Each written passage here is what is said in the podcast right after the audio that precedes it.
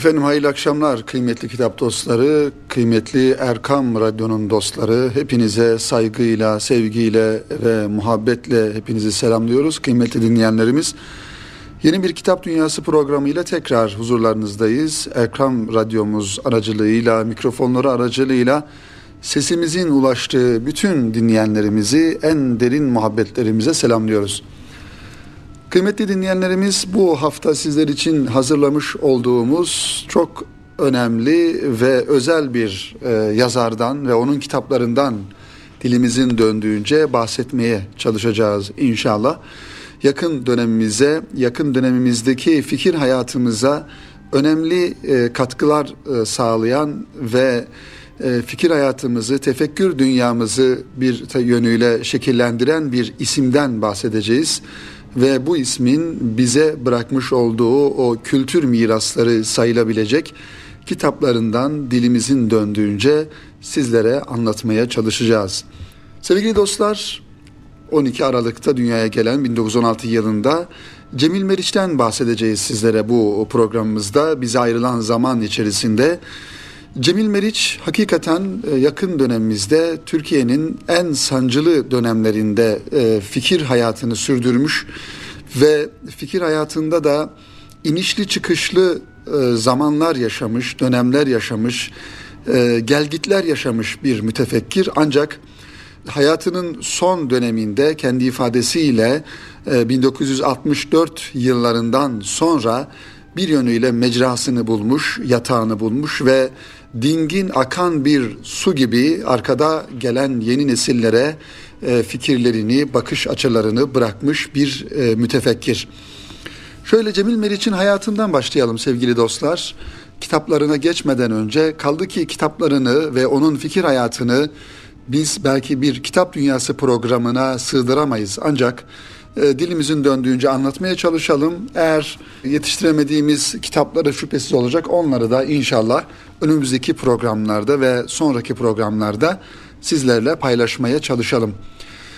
Kıymetli dinleyenler Cemil Meriç'in asıl adı Hüseyin Cemil Meriç. Hüseyin Cemil ismini koyuyor babası ve ee, Balkanlardan göçen bir aile Hatay'a 1900 daha doğrusu Balkanların karıştığı Osmanlı'nın son dönemlerinde e, Balkanların karışıklık içerisinde olduğu dönemlerde e, ailesi okumuş, kültürlü, e, münevver bir aile ve o karışıklıklardan sonra Cemil Meriç'in annesi babası ailesi Hatay'a göçüyorlar. Hatay tabii ki Osmanlı'nın yıkılışı ve Türkiye Cumhuriyeti'nin kurulduğu o ilk yıllarda malumunuz Hatay e, özerk bir bölgeydi ve kendi devletini e, kurmuştu.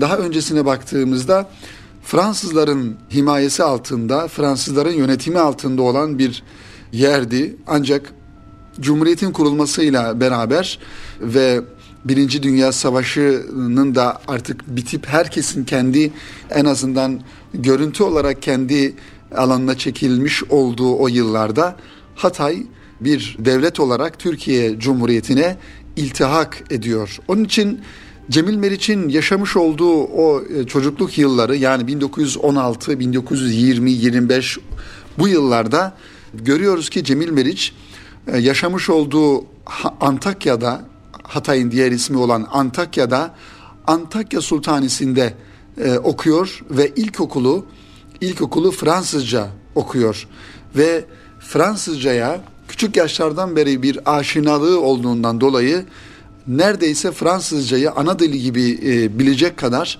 e, Fransızcayı biliyor. E, öyle zannediyoruz ki Cemil Meriç'in e, Batı'yı tahlil etmesinde ve ilerleyen e, hayatının ilerleyen dönemlerinde Fransızcadan e, kitaplar tercüme etmesi ve Fransız kültürünü çok yakından bilmiş olması e, ta çocukluk yıllarında bu almış olduğu eğitim ve yaşamış olduğu o ortamla alakalı olduğunu e, düşünüyoruz Cemil Meriç'in kıymetli dinleyenlerimiz. Efendim Cemil Meriç daha küçük yaşlarda e, gözlerinde problem olan ve altı numara altı numara e, gözlük kullanan miyop e, bir çocuk Cemil Meriç.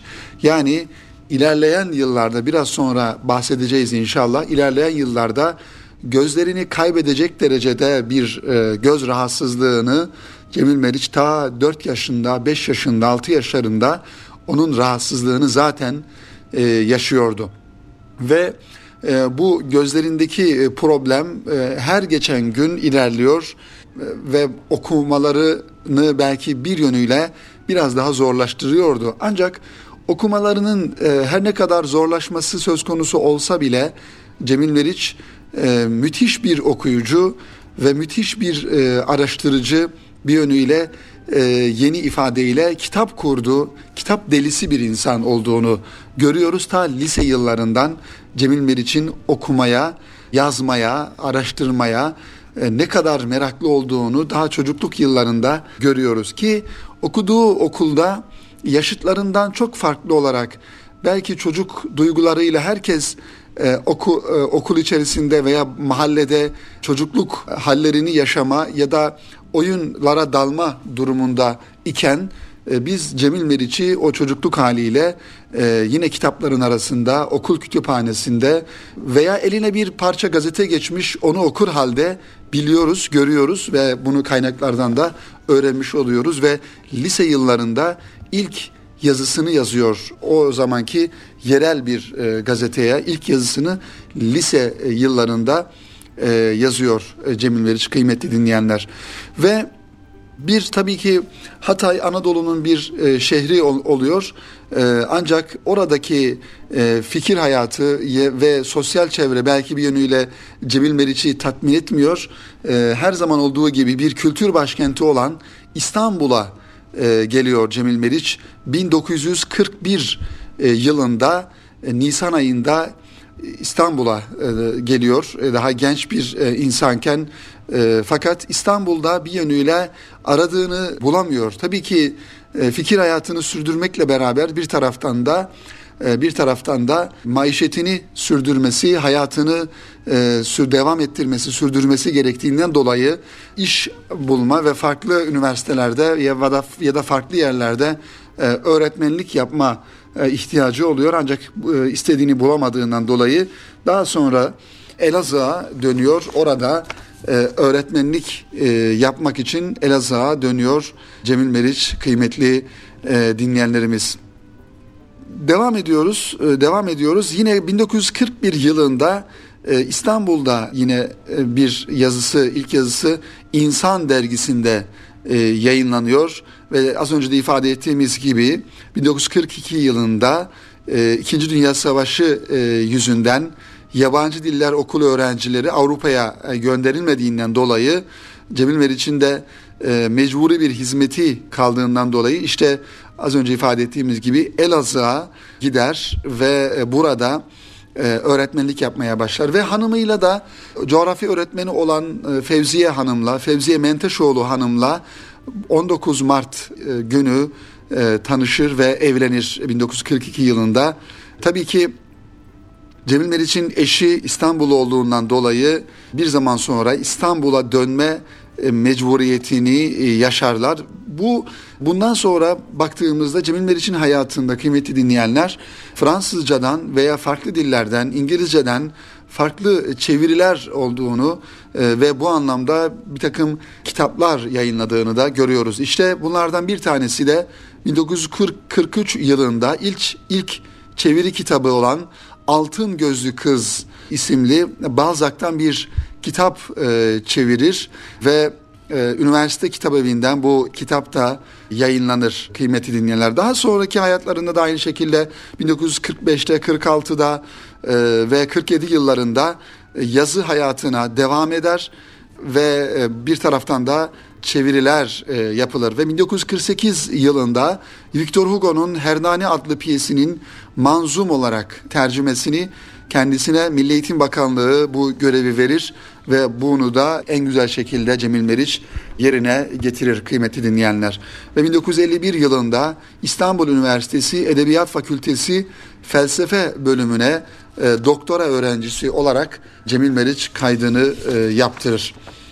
Tabii ki bir taraftan e, bu e, tefekkür ve fikir çalışmaları, e, eğitim çalışmaları, yazı hayatı devam ederken bir taraftan da Cemil Meriç'in gözlerindeki rahatsızlık gitgide artar ve maalesef 1954 yılında gözlerini tamamen kaybeder. Bir gün eşi Fevziye Hanım'la oturmuş oldukları evin merdivenlerinden aşağı inerken bir anda Fevziye Hanım'ın e, kolundan tutar ve der ki Fevziye der elektrikler mi kesildi diye sorar ve Fevziye Hanım tabii Cemil Meriç'in bu durumundan şüphelenir. E, maalesef e, o anda Cemil Meriç gözlerini kaybetmiştir. Tabii ki e, gözlerini kaybetmesinden sonra e, uzun bir zaman tedavi arayışına girer. Bun, bundan dolayı Fransa'ya gider. Fransa'da Paris'te 6 ay kadar bir zaman diliminde orada kalır. E, ancak Kenswing e, hastanesinde bu tedavisini sürdürürken bir taraftan da etrafı e, gözlemler, etrafı bir yönüyle bir yazar, bir mütefekkir gözüyle bakar.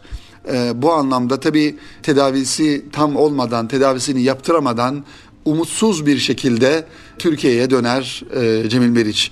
Ve tabii ki Victor Hugo'dan 1959 yılında Sefiller isimli kitabı yine Türkçe'ye kazandırır ve bakanlık e, Kültür Bakanlığı bu kitabı da aynı şekilde e, yayımlar.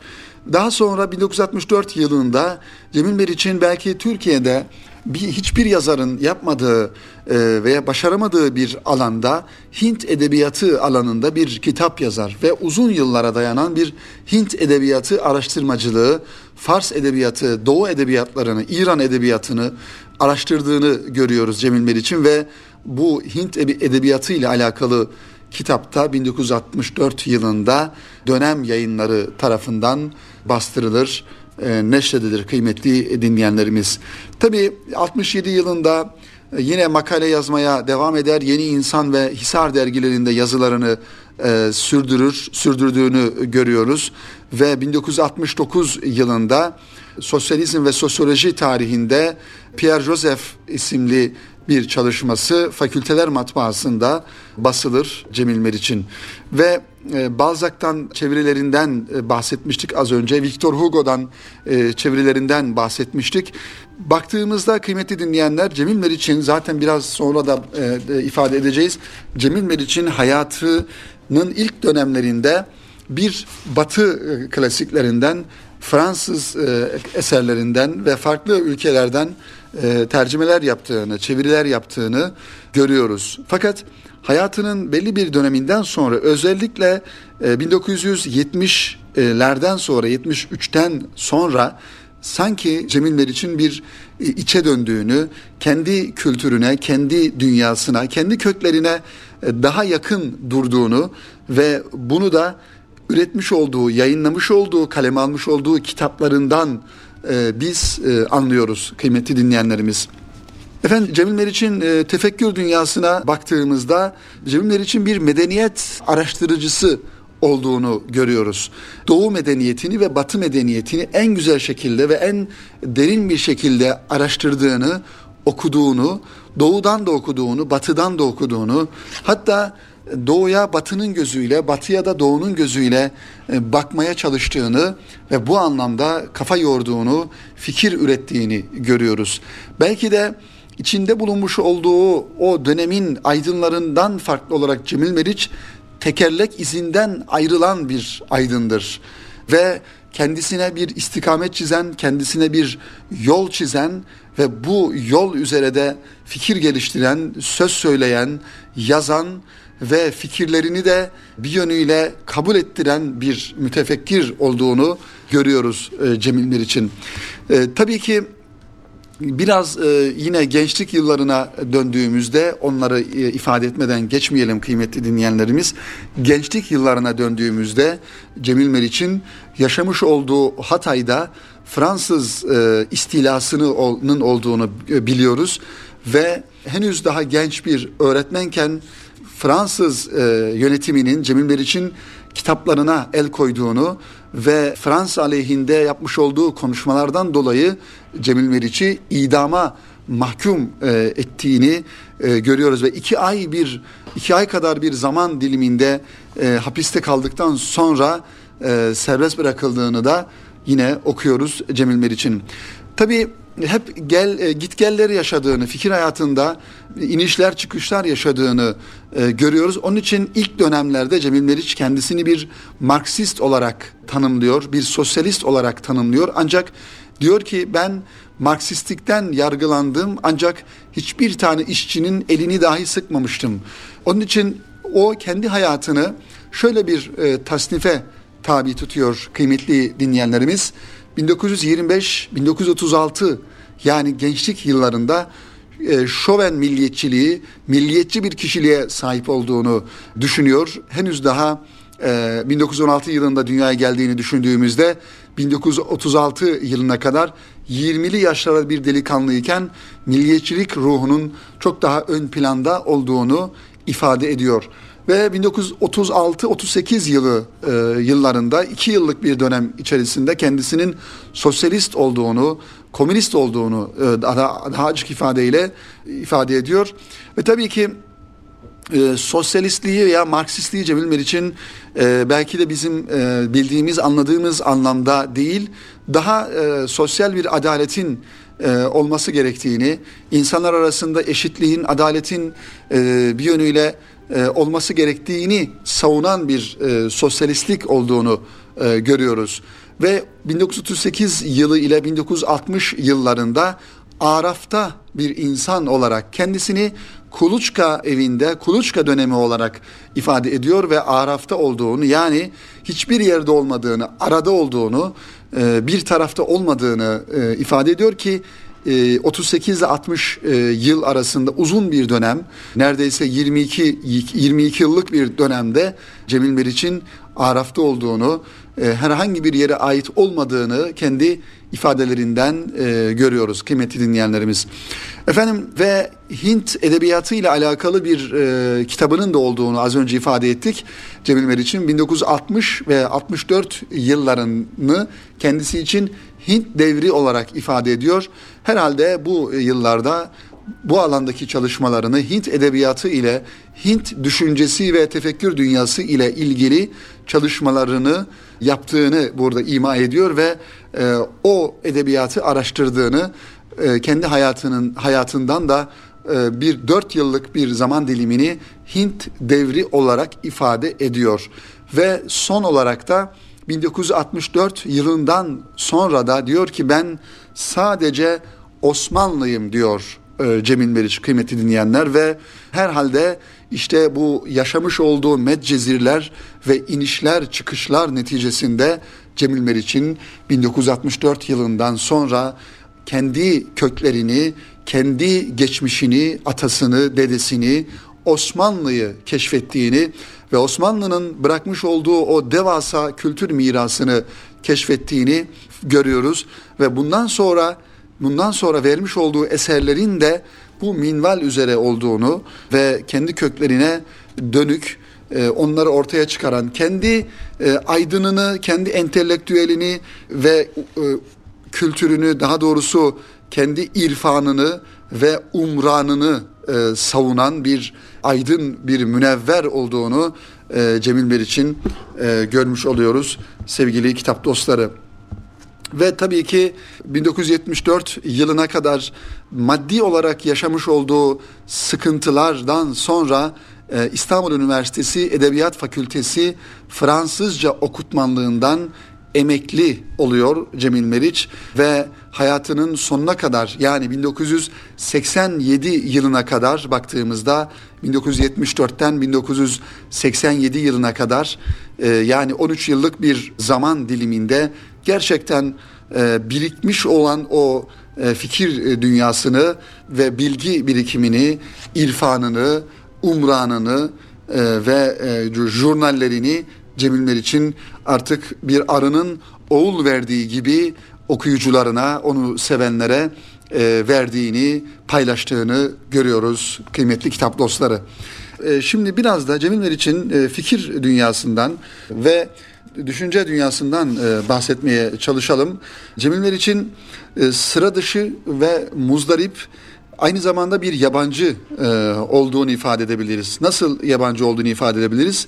Yaşamış olduğu e, o zaman diliminde e, özellikle batıya özenen ve batı taklitçiliği yapan aydınların, tanzimat aydınlarının ve Cumhuriyet'in ilk kuruluşu yıllarındaki aydınlarının arasında yalnız kaldığını, yabancılaştığını e, ifade edebiliriz ve bundan dolayı da muzdarip olduğunu Cemil Meriç'in e, ifade edebiliriz kıymetli dinleyenler. Tabi hayatını e, bir yönüyle e, fiziki anlamda yapmış olduğu seyahatlerle beraber aslında okurlarını, bizleri ve kendisini de e, bir taraftan bir fikir seyahatine çıkardığını e, söyleyebiliriz. Fikir ufuklarına seyahatler yaptığını e, söyleyebiliriz. Nasıl ki ee, Balkanlardan Hatay'a, oradan İstanbul'a e, ve İstanbul'dan da batıya açılmış ve Paris'e gitmiş, Tunus'a gitmiş, St. Petersburg'a gitmiş normal şartlarda. Ancak aslında buralara giderken bir yönüyle de fikir seyahatleriyle kendisi Hindistan'a gitmiş, İran'a gitmiş, e, doğuya gitmiş ve batıya gitmiş. E, bütün bu coğrafyalarda bir kültür işçisi, fikir işçisi olarak adeta bir bal arısının her çiçekten topladığı e, e, çiçek tozları gibi e, bunları kitaplarına almış ve bizlerle paylaşmış.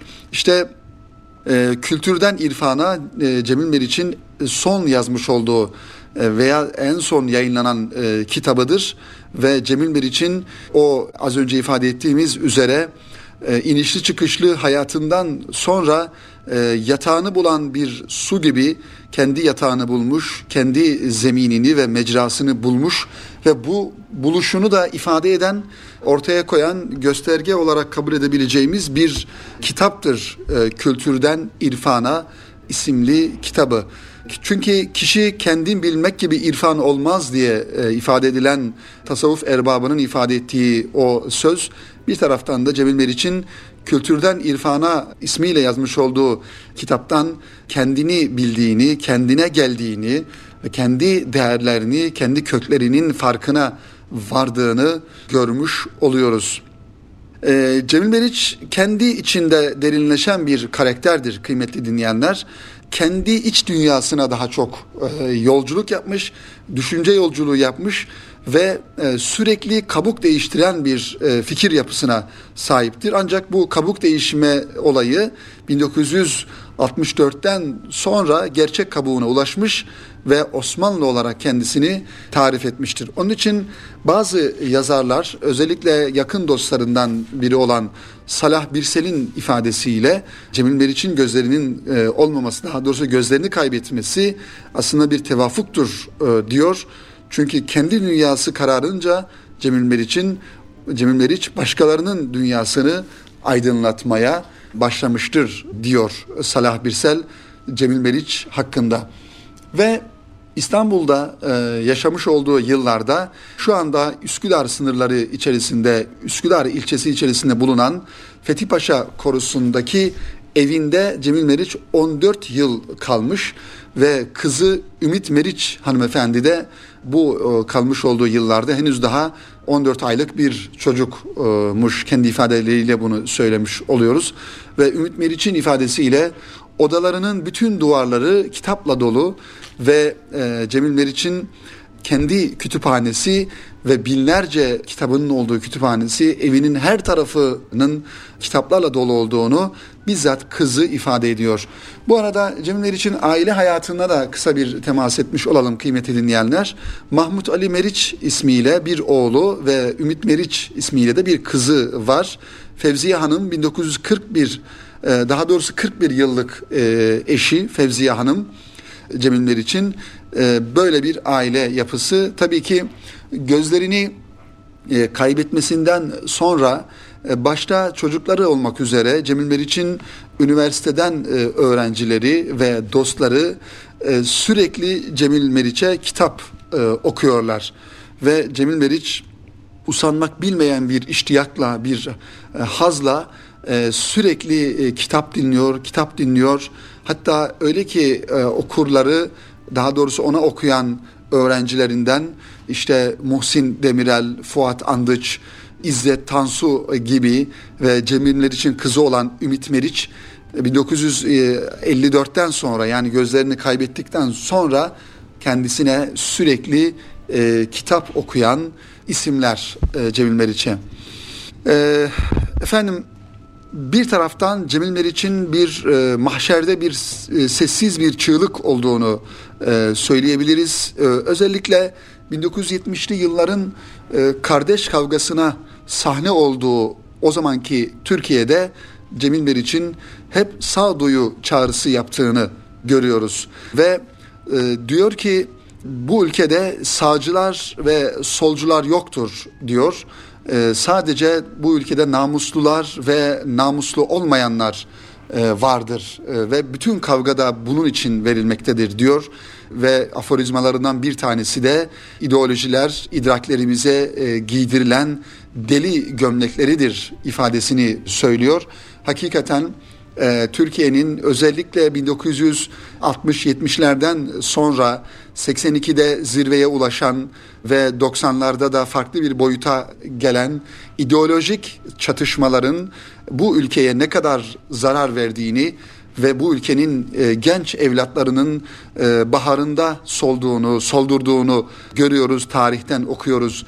E, özellikle 12 Eylül ihtilali ile ve ondan önce yaşanan diğer ihtilallerde de gördüğümüz gibi sadece farklı düşündüklerinden dolayı birbirinden farklı düşündüklerinden dolayı üniversite gençliğinin birbirine e, kurşun attığını, birbirini öldürdüğünü ve e, hayatların solduğunu üzüntüyle ve teessüfle görmüş oluyoruz ki o yıllarda hapse düşen insanların baktığımızda hapishane ortamlarında tanışan birbiriyle ve e, aslında birbirimizden farkımız yokmuş ve bir biz birçok noktada aynı düşünüyormuşuz dediklerini e, görüyoruz. İşte Cemil Beriç e, bütün bu karmaşık yıllarda sürekli bir e, sağduyu çağrısında bulunur. Ancak o mahşerde sessiz bir çığlık olarak kalır. E, maalesef o yıllarda e, nesillerin aldanışını ve e, bu aldanışı da kanlarıyla ödediklerini görüyor. Ancak Cemil Meriç'in bu sağduyu çağrısını kimse duymuyor, kimse görmüyor. İşte 1974 yılında bu ülke kitabı yayınlanır ve ardından Umran'dan Uygarlığa isimli kitabı yayınlanır Cemil Meriç'in e, kıymetli dinleyenlerimiz. Efendim yine hayatının e, devamına baktığımızda kendi ifadesiyle bu ülkede der ki namuslu olmanın bedeli evrensel bir kural olarak yalnızlıktır ve yalnız yaşadığını, fikri bir yalnızlık içerisinde olduğunu ifade eder ve der ki düşman içeride değil, düşman her zaman dışarıdadır. Onun için şimdi de yani yaşamış olduğumuz şu zaman diliminde 2020 yıllarına yaklaşmış olduğumuz şu zaman diliminde aslında yine bakıyoruz ki düşman içeride değil düşman dışarıda. İçeride olan ve aslında birbirinin düşmanı olmadığı halde aynı toprağın e, insanları olarak e, dışarıya bağlanan ve dışarının maşası olan insanlar olduğunu görüyoruz. Bu ülkemizin ta yüzyıllardan beri belki 200-300 yıldan beri ülkemize dışarıdan atılan kancaların ve dışarıdan yapılan müdahalelerin neticesinde içeride suni bir düşmanlık oluşturarak maalesef kardeşi kardeşe kırdırmaya, kardeşi kardeşe öldürmeye e, varana kadar bir e, çatışma ortamı oluşturuluyor, oluşturulmaya e, devam ediyor. Onun için Cemil Meriç der ki düşman içeride değil der ve sağ sol kavgası, sağcılık, solculuk bir e, sahte bir ayrımdır e, der. Ve o yılların kıymetli dinleyenler özellikle Cumhuriyet'in kurulmuş olduğu ilk yıllarda 10 yılda 15 milyon genç oluşturduk düşüncesine şiddetle karşı çıkar ve bunun bir yanlış olduğunu, bunun bir dayatma olduğunu ifade eder. Ve bütün bu kavga eden çatışan sağ sol e, kavgası içerisinde birbirini kıran o kalabalıklara durun diye haykırır adeta. Aynen e, Necip Fazıl'ın durun kalabalıklar bu cadde çıkmaz sokak dediği gibi Cemil Meriç'te yaşamış olduğu o dönemdeki e, kavga eden yığınlara Mağaradakiler kitabıyla, bu ülke kitabıyla ve diğer kitaplarıyla adeta durun diye haykırır. İşte baktığımızda 12 Eylül 1980 yılında yapılan o askeri darbede 5000 ölü, 20 binden fazla yaralı ve hapse düşen binlerce, on binlerce insan ve sönen yüz binlerce hayat olduğunu görüyoruz. Ve süngüler her ne kadar toprağa gömülmüş olsa bile o yıllarda arkada kalan o büyük enkazın acısını hala biz ülke olarak yaşıyoruz. Unutmayalım ki şu an içinde bulunmuş olduğumuz dönemde bile ülkemizin yönetildiği anayasanın temelini oluşturan 1982 Anayasası denilen ve e, darbe anayasası olarak da ifade edilen anayasa olduğunu da üzüntüyle söylemek icap eder diye e, düşünüyoruz kıymetli dinleyenler. Ve 1980 e, yılını Cemil Meriç kendi açısından ve ülke açısından bir son düzlük olarak ifade ediyor ve 70'ine dayanmış bir Cemil Meriç olarak karşımıza e, çıkıyor. Hayatını kendi açısından özetlediğinde şöyle ifade eder. Ben ıstırap yaşadım, ıstıraplar verdim ancak eserler aldım der. Yani hayatımda hayatımda bir ızdırap hayatı yaşadım ancak bunun karşılığında eserler verdim diye ıstırap eser alışverişi yılları olarak kendisini bu 1980'li yılları ifade eder, tanımlar. 40 Ambar kitabı e, onun kendi şahsi ansiklopedisi mahiyetinde edebiyattan felsefeye, e, doğu batı değerlendirmelerinden oryantalizme, din felsefesine kadar bir geniş yelpazede 40 ambarı bu e, gözle okuyabiliriz. Her türlü çiçekten alınan farklı farklı düşünceler, farklı farklı ifadelere e, yer verir. 1981 yılında bir facianın hikayesi tercüme kitabı ve 1983 yılında Maxim Rodinson'dan Batı'yı büyüleyen İslam isimli kitabını da tercüme eder. Ve 1983 yılında Mart ayında çok sevdiği ve 1941 yıldan beri 41 yıldan beri yaşamış olduğu hanımı Fevziye hanımefendiyi kaybeder. Ve Cemil Meriç bu kayıptan sonra iyice içine kapanır, ıstıraplarını, acısını, dertlerini çalışma masasının üzerinde o fikir dünyasında hafifletmeye çalışır ve arkasından hemen 1984 yılında Işık Doğudan Gelir isimli eserini yayınlar. Ve 84 e, baharında sol ayağında zaten gözleri görmeyen bir insan sol ayağında hafif bir güç kaybı yaşar ve e, doktoruna başvurduğu zaman doktoru sigarayı bırakması gerektiğini söyler. E, ve Cemil Meriç 1984 Ağustos ayında bir yaz akşamı bir titreme, bir nöbet ve arkasından sol tarafını tamamen felçle kaybeder. Tabii ki 84 yılında bu e, talihsiz hadiseyi yaşadıktan sonra Haydarpaşa Hastanesi'nde bir hafta yoğun bakımda kalır ve kalp krizi sonrasında Cerrahpaşa Hastanesi'ne yatırılır. İki ay tedavi edildikten sonra e, taburcu olur ancak sol tarafı felçli olarak taburcu olur.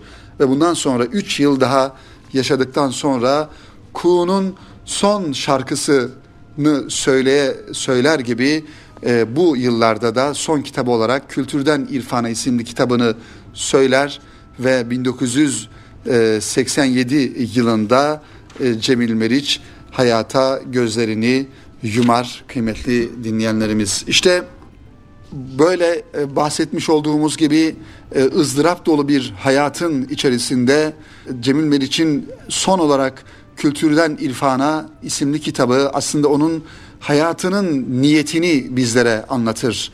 e, ve niçin yaşadığını, niçin bu e, 70 yıllık e, bir zaman, 71 yıllık bir hayatı niçin sürdürdüğünü bize bu kitabında ifade eder.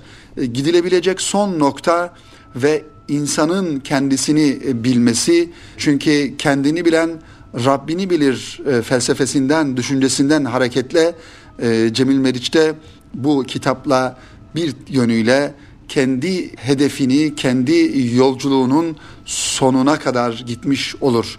İşte irfan bu toplumun, bizim toplumumuzun bir e, mayasıdır ve bu toprakların mayası olarak e, varlığını devam ettirmektedir. Cemil Meriç'te bizim asıl e, yuvamız, asıl limanımız irfan yuvasıdır, marifet yuvasıdır, tasavvuf yuvasıdır.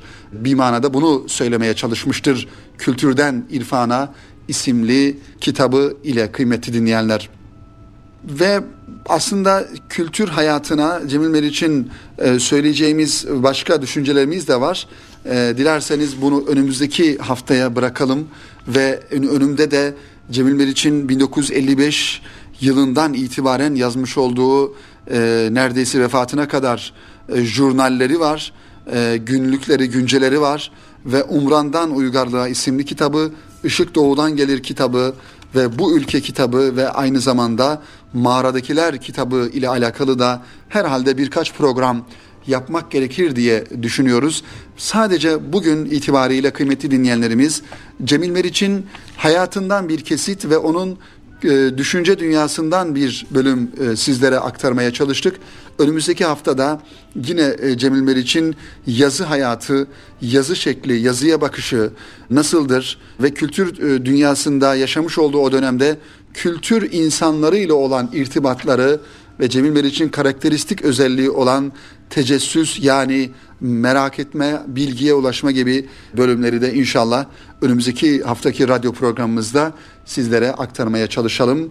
Bu anlamda kıymetli dinleyenlerimiz bizim geçmişimize ve bugünümüze hayat veren, kültür dünyamıza şekil veren Cemil Meriç başta olmak üzere diğer e, mütefekkirleri Nurettin Topçu'yu, Necip Fazıl'ı, Sezai Karakoç'u e, bir e, yine aynı zamanda bir kültür adamı olan, bir mimar olan Turgut Cansever'i mutlaka bu tür isimleri okumalıyız ve o, onların yaşatmış oldukları o damarı biz de yaşatma gayretinde olmalıyız efendim. Bizden bu haftalık bu kadar kıymetli kitap dostları. Önümüzdeki hafta yeni bir kitap dünyası programı ile ve umarız e, Cemil Meriç'i anlatmaya devam edeceğimiz bir program temennisiyle önümüzdeki hafta aynı saatte ve Erkam e, radyomuzda tekrar buluşmak ümidiyle hepinize hayırlı akşamlar diliyorum efendim.